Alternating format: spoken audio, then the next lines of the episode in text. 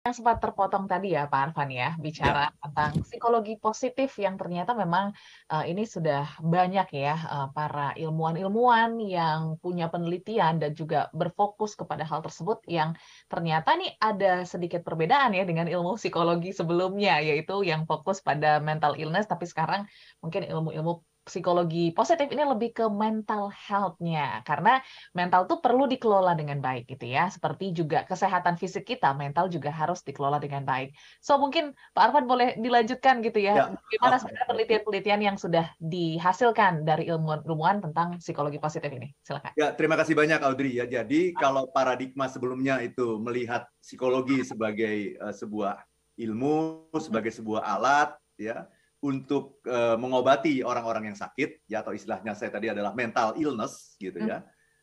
Um, kemudian uh, banyak ilmuwan yang kemudian ber, berpikir mestinya psikologi ini orientasinya bukan hanya ke masa lalu ya tapi juga bisa ke masa depan.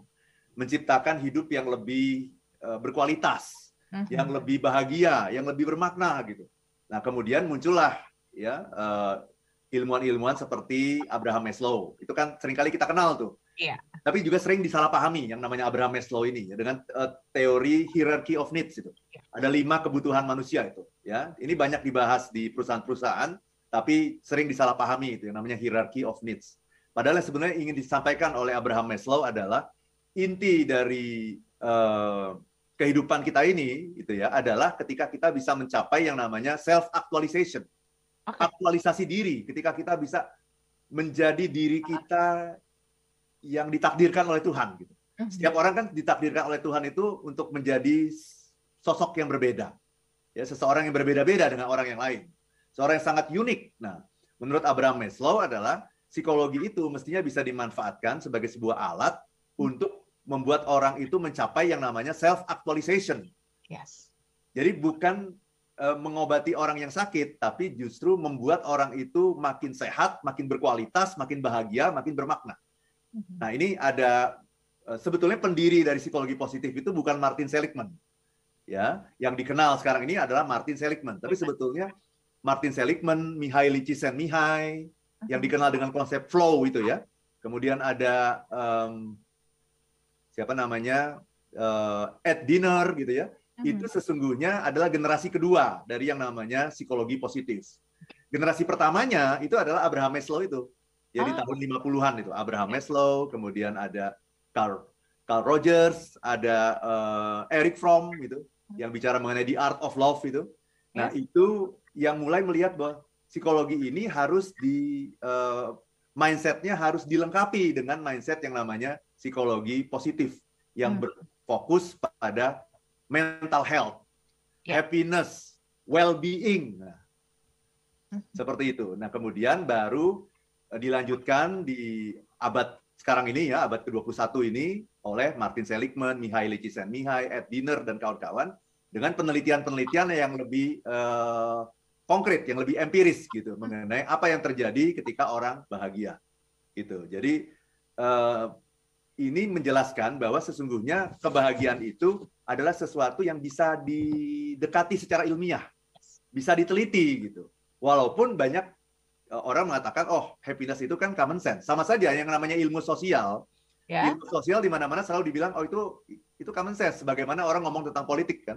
Yeah. Ya, ngomong tentang politik, semua orang itu menjadi ahli politik sekarang ini gitu.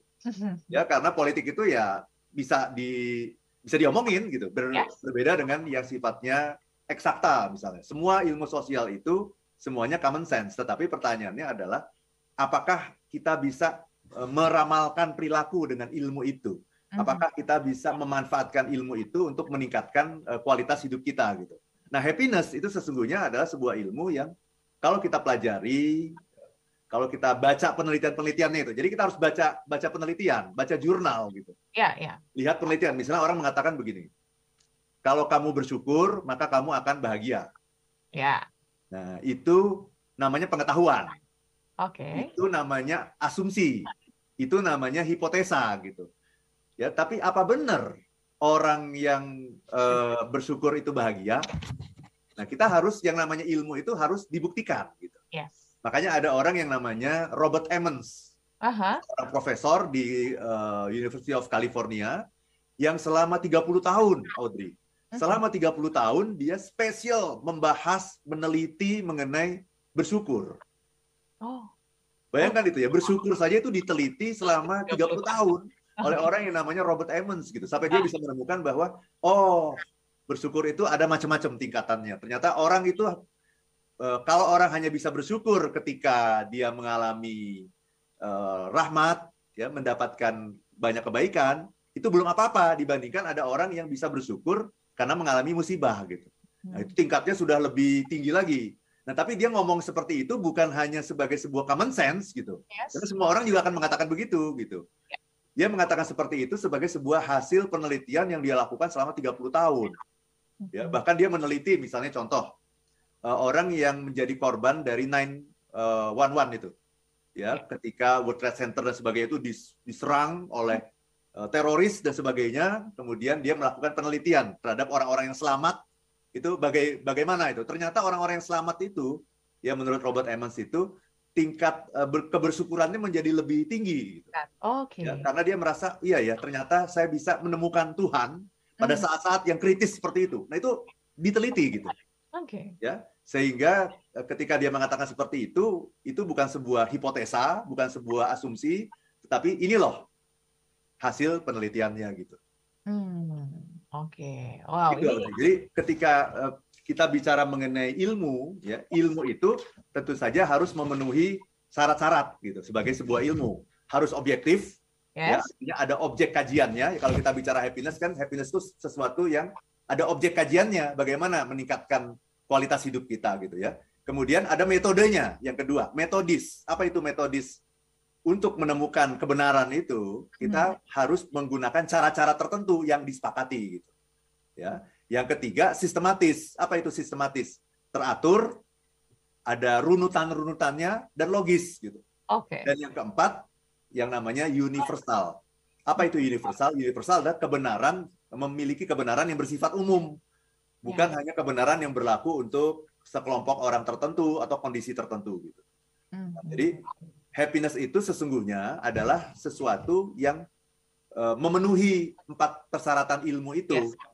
Sesuatu yang objektif, metodis, sistematis, dan universal. Nah, itulah kenapa happiness itu disebut sebagai sebuah ilmu. Ah. bisa memenuhi syarat-syarat itu, bisa didekati dengan cara dengan cara-cara yang ilmiah, dengan cara-cara yang eh, sistematis dan empiris. Gitu.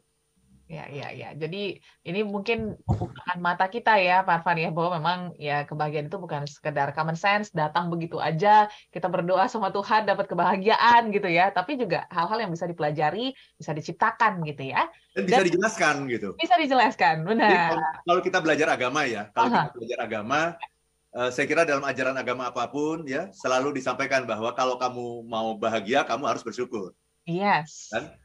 Kalau dalam agama Islam kan ada sebuah ayat itu yang yang kan kalau kamu bersyukur, maka nikmat nikmatku akan aku tambah, kata Tuhan begitu. Tapi kalau kamu kufur, maka azabku akan sangat sangat pedih gitu. Mhm. Itu eh, kan hanya sebuah eh, statement gitu, ya. Peran dari yang namanya ilmu happiness itu adalah harusnya ilmu happiness itu bisa menjelaskan gitu. Mhm.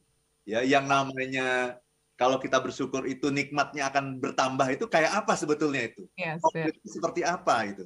Ya, kemudian penelitiannya seperti apa itu yang seperti itu? Ya, karena kalau kita bicara agama itu kita hanya bicara keyakinan kan. Agama itu kan adalah ke keyakinan. Jadi, oke, ini ada eh, ayat dalam Al-Qur'an seperti itu. Oke, maka kita sebagai orang beriman kita meyakini itu.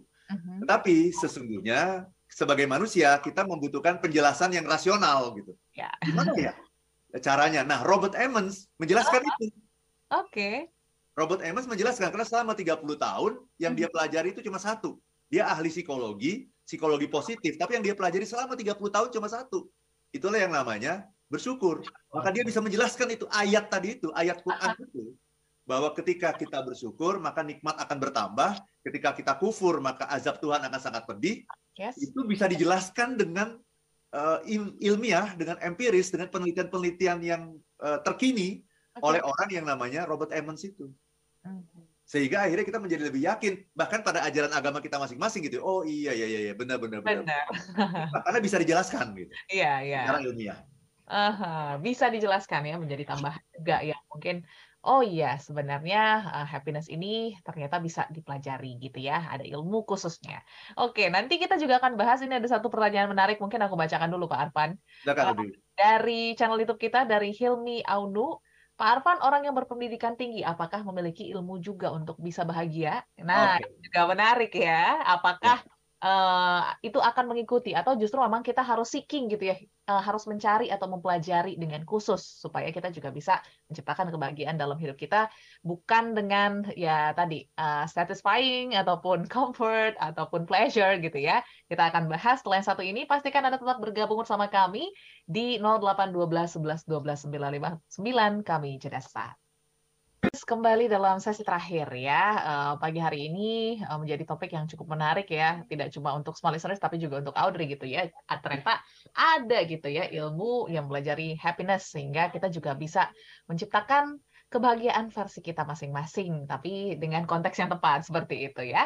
Oke, Pak Arman, ini uh, menjadi pertanyaan yang menarik dari channel YouTube kita ya. Tadi sudah sempat uh, Audrey bacakan, Pak Hilmi. Kira-kira orang-orang yang mungkin pintar, cerdas di kantor dengan jabatan-jabatan tinggi gitu ya, leader. Um, ini apakah juga punya ilmu happiness yang baik gitu ya, ilmu happiness yang tepat gitu. Pak Arfan, monggo Pak Arfan. Uh, nggak tahu saya ya, tapi oh, okay yang pasti happiness itu jarang dipelajari gitu. Okay. Ya, karena happiness itu dianggap sebagai sesuatu yang terjadi begitu saja. Iya kan? Yang namanya gembira, yang namanya senang itu kan terjadi begitu saja kan? Ketika ada yang memberi kita hadiah, ada yang memberi kita senyuman, kita mendapatkan keberuntungan, kita mendapatkan apa yang kita inginkan gitu kan? Itu kemudian kita mengatakan ya itulah kita menjadi eh, bahagia, gembira, senang gitu. Jadi itu sesuatu yang terjadi begitu saja gitu. Nah ini ini ini yang berusaha kita luruskan kan dengan smart happiness ini kan bahwa happiness itu ada ilmunya gitu. Ya. ya, dan kita perlu mengetahui itu bukan sebuah sekedar common sense gitu. Ya, tetapi happiness itu adalah sebuah alat yang uh, kita perlu pelajari untuk menciptakan uh, hidup yang lebih berkualitas, hidup yang lebih bermakna, emosi yang selalu positif, dan ujungnya juga akan meningkatkan kesehatan kita, baik ya. secara fisik maupun secara mental gitu. Kalau kita uh, apa namanya mempelajari uh, happiness, gitu. uh -huh. itu. Ya. Okay. Jadi happiness itu uh, sesuatu yang bisa dipelajari uh -huh. dan berlaku universal gitu, berlaku umum gitu, bukan hanya untuk situasi tertentu saja. Hmm, oke, jadi orang yang berpendidikan tinggi itu belum tentu gitu ya punya ilmu uh, untuk bisa bahagia gitu ya, kecuali mereka mungkin sudah mempelajarinya terlebih dahulu seperti itu. Tidak ada hubungannya dengan pendidikan gitu. Bahkan Benar. orang yang pendidikan tinggi kan sering sering kali menganggap semuanya udah beres gitu dengan pendidikan. Yes. ya kan? Iya iya, karena uh, apa ya nyambung juga Pak Arfan sama uh, polling yang Audrey sampaikan di channel YouTube kita gitu ya uh, Audit tadi tanyakan, apakah Anda sudah tahu bahwa happiness itu ada ilmunya? Ternyata 57% mengatakan belum gitu ya. Tapi memang masih menyadari konsep bahwa ya happiness is a common sense gitu ya, bukan hal yang bisa dipelajari. So ini pertanyaannya juga cukup menarik Pak Arfan. Kita ke WA ada dari Ibu Dartia. Ibu Dartia menanyakan, kalau happiness itu ada ilmunya, terus kita harus belajar ke mana Pak Arfan? Oke. Okay. Salah satunya adalah mendengarkan Smart Happiness ini. Oke. Okay. Salah satunya karena dalam Smart Happiness ini kita tidak membahas kebahagiaan yang common sense. Iya. Ya. Jadi saya selalu mencari eh, bukti-bukti uh, ilmiahnya apa gitu, bukti-bukti empirisnya apa, penelitiannya apa. Jadi kalau kita bahas sebuah topik misalnya, salah satu contohnya bahas mengenai bersyukur misalnya. Iya. Kita akan membahas itu bukan bukan sekedar mengatakan bahwa orang yang bersyukur itu akan bahagia. Tapi apa penjelasannya itu apa gitu? Bahwa bersyukur itu akan membuat apa? Apa yang terjadi pada otak kita ketika kita bersyukur? Mm-hmm. Kalau kita sudah bicara otak itu nanti kita akan bicara mengenai neuroscience berarti. Yeah. Ya karena ketika kita mengalami uh, kebahagiaan gitu ya, maka neuron-neuron dalam otak kita akan berinteraksi dan nanti akan menghasilkan neurotransmitter. Mm-hmm. Ini diteliti oleh para ahli neuroscience um, mengenai uh, yang namanya neurotransmitter ini. Apa sih? Ada empat neurotransmitter yang terjadi ketika kita bahagia. Ya, Yang pertama namanya dopamin, kemudian okay. ada endorfin, ada serotonin, ada oksitosin. Nah, ini ini uh, hormon-hormon atau neurotransmitter yang akan dilepaskan oleh otak kita ketika kita bahagia. Berarti sesungguhnya otak kita ini bahkan merupakan sebuah apotik hidup, uh, Audrey. Okay. Apa pun yang kita butuhkan sebetulnya bisa kita ciptakan gitu, hanya yeah. dengan berpikir yang positif. Gitu. Hmm. Tapi ketika kita berpikir yang negatif, ketika kita stres, maka otak kita itu akan uh, melepaskan misalnya zat-zat seperti kortisol misalnya, yeah. yang berbahaya bagi kesehatan. Gitu. Mm-hmm. Jadi ini pendekatan kalau kalau bicara mengenai happiness ini sebetulnya uh, sumbangan dari banyak ilmu. Ya, yang terbanyak, yang terpenting menurut saya adalah psikologi positif. Positif. Tapi juga ada ilmu-ilmu yang lain gitu. Ya, misalnya uh, filsafat, misalnya itu juga oh. memberikan kontribusi ketika kita membahas mengenai happiness. Mm-hmm. Karena uh, dalam filsafat kan selalu dibahas apa yang ada di balik segala sesuatu kan.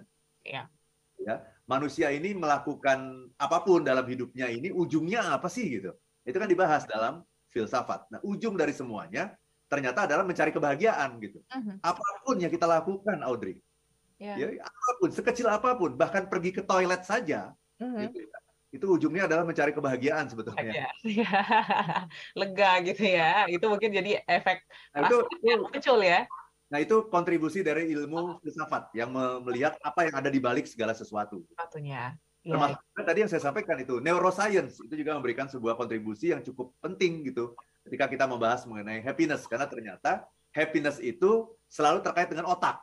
Nah, ya. ini sekali kan kita mengatakan happiness itu adalah kalau ini seperti yang kita bahas minggu lalu ya. Kalau ya. punya ini, kalau keinginan saya tercapai, jadi happiness itu adanya di luar kan? Ya, ya, ya. Padahal penelitian dalam neuroscience membuktikan happiness itu adanya di dalam Bahkan lebih spesifik lagi, ketika kita bahagia, maka otak kita akan melepaskan neurotransmitter yang namanya itu tadi dopamin, endorfin, serotonin, oksitosin gitu. Oke. Okay. Jadi itu membuktikan bahwa happiness itu adanya di mana? Di dalam gitu. Jangan mencari happiness di luar, tapi mari kita cari happiness ke dalam. Nah, yang ngomong seperti itu ya bukan bukan uh, apa orang biasa, tapi yeah. para neuroscientist yang melakukan penelitian awalnya penelitiannya bukan tentang happiness gitu uh-huh. tentang bagaimana uh, neuron-neuron dalam otak kita ini bekerja tapi ujungnya ketemunya itu yeah. bahwa orang yang bahagia orang yang selalu berpikir positif orang yang selalu optimis itu otaknya akan melepaskan zat-zat yang membuat dia menjadi lebih bahagia gitu oh. Oke, nah mungkin kita satu lagi ya Pak Arfan ya, kita ke WA ini dari Pak Enku. Selamat pagi Pak Andrew yang uh, menanyakan uh, ternyata happiness ini mirip-mirip konsepnya dengan optimisme. Apakah benar, Pak Arfan? Ya, optimisme itu ada dalam happiness. Oh, Oke. Okay. Ya. Jadi orang yang optimis itu apa sih? Orang yang optimis adalah orang yang sudah mencapai apa yang dia impikan, bahkan sebelum dia ngapa-ngapain. Oke. Okay. Mencapai apa yang dia inginkan, bahkan sebelum dia melakukan apa pun. Ya. Kenapa bisa begitu? Karena everything in the world is created twice. Segala sesuatu di dunia ini diciptakan dua kali. Pertama secara mental, kedua secara fisik. Nah, orang yang optimis itu sudah mencapai impiannya secara mental, udah nyampe dia. Dia mau pergi haji. Ya, orang yang optimis itu dia sudah sampai di Baitullah, sampai di Mekah dia secara mental.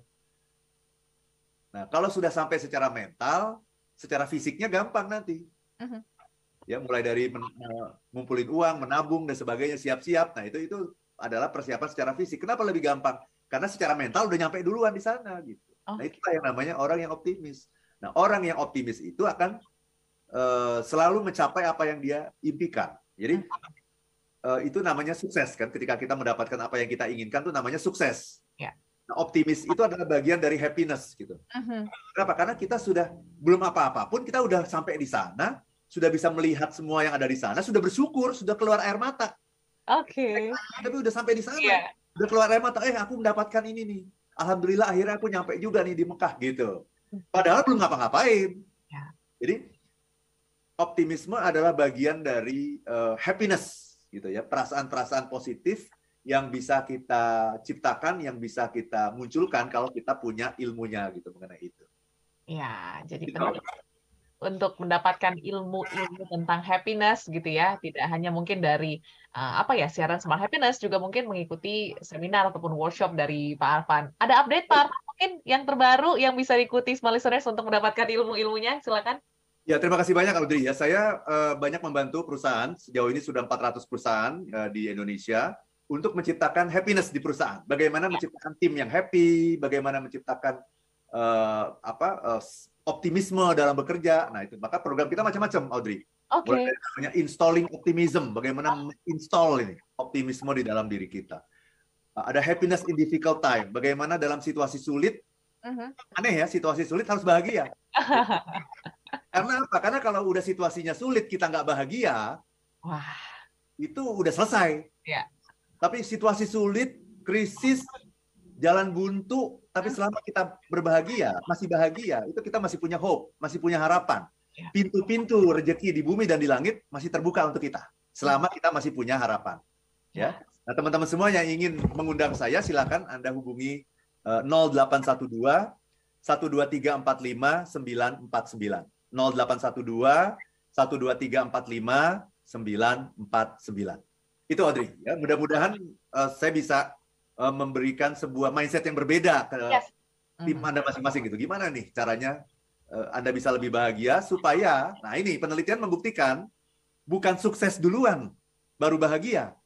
Bahagia dulu ya. Bahagia dulu. Baru sukses. Baru sukses. Kenapa? Nah, seperti neuroscience tadi, orang yang bahagia itu maka uh, otaknya akan memproduksi itu neurotransmitter yang penting-penting itu ya yang akan membuat energi kita menjadi sangat besar gitu energi ya kemudian kita bisa bekerja keras dengan yakin bahwa kita pasti akan mencapai apa pun yang kita upayakan nggak pernah ada pengorbanan sekecil apa pun yang sia-sia ya. nah kalau itu udah diinstal itu optimismenya itu semua orang akan berjalan ke satu arah yes. semua maju tidak pernah menyerah pantang mundur gitu Nah, itu yang membuat kita sukses itu bukan karena bukan karena kita pinter loh. Mm-hmm. Bukan karena kita ahli, kompeten, bukan. Yang membuat kita sukses itu karena kita optimis gitu ya, karena kita bahagia. Karena kita yakin bahwa apa pun yang kita upayakan tuh tidak pernah akan sia-sia.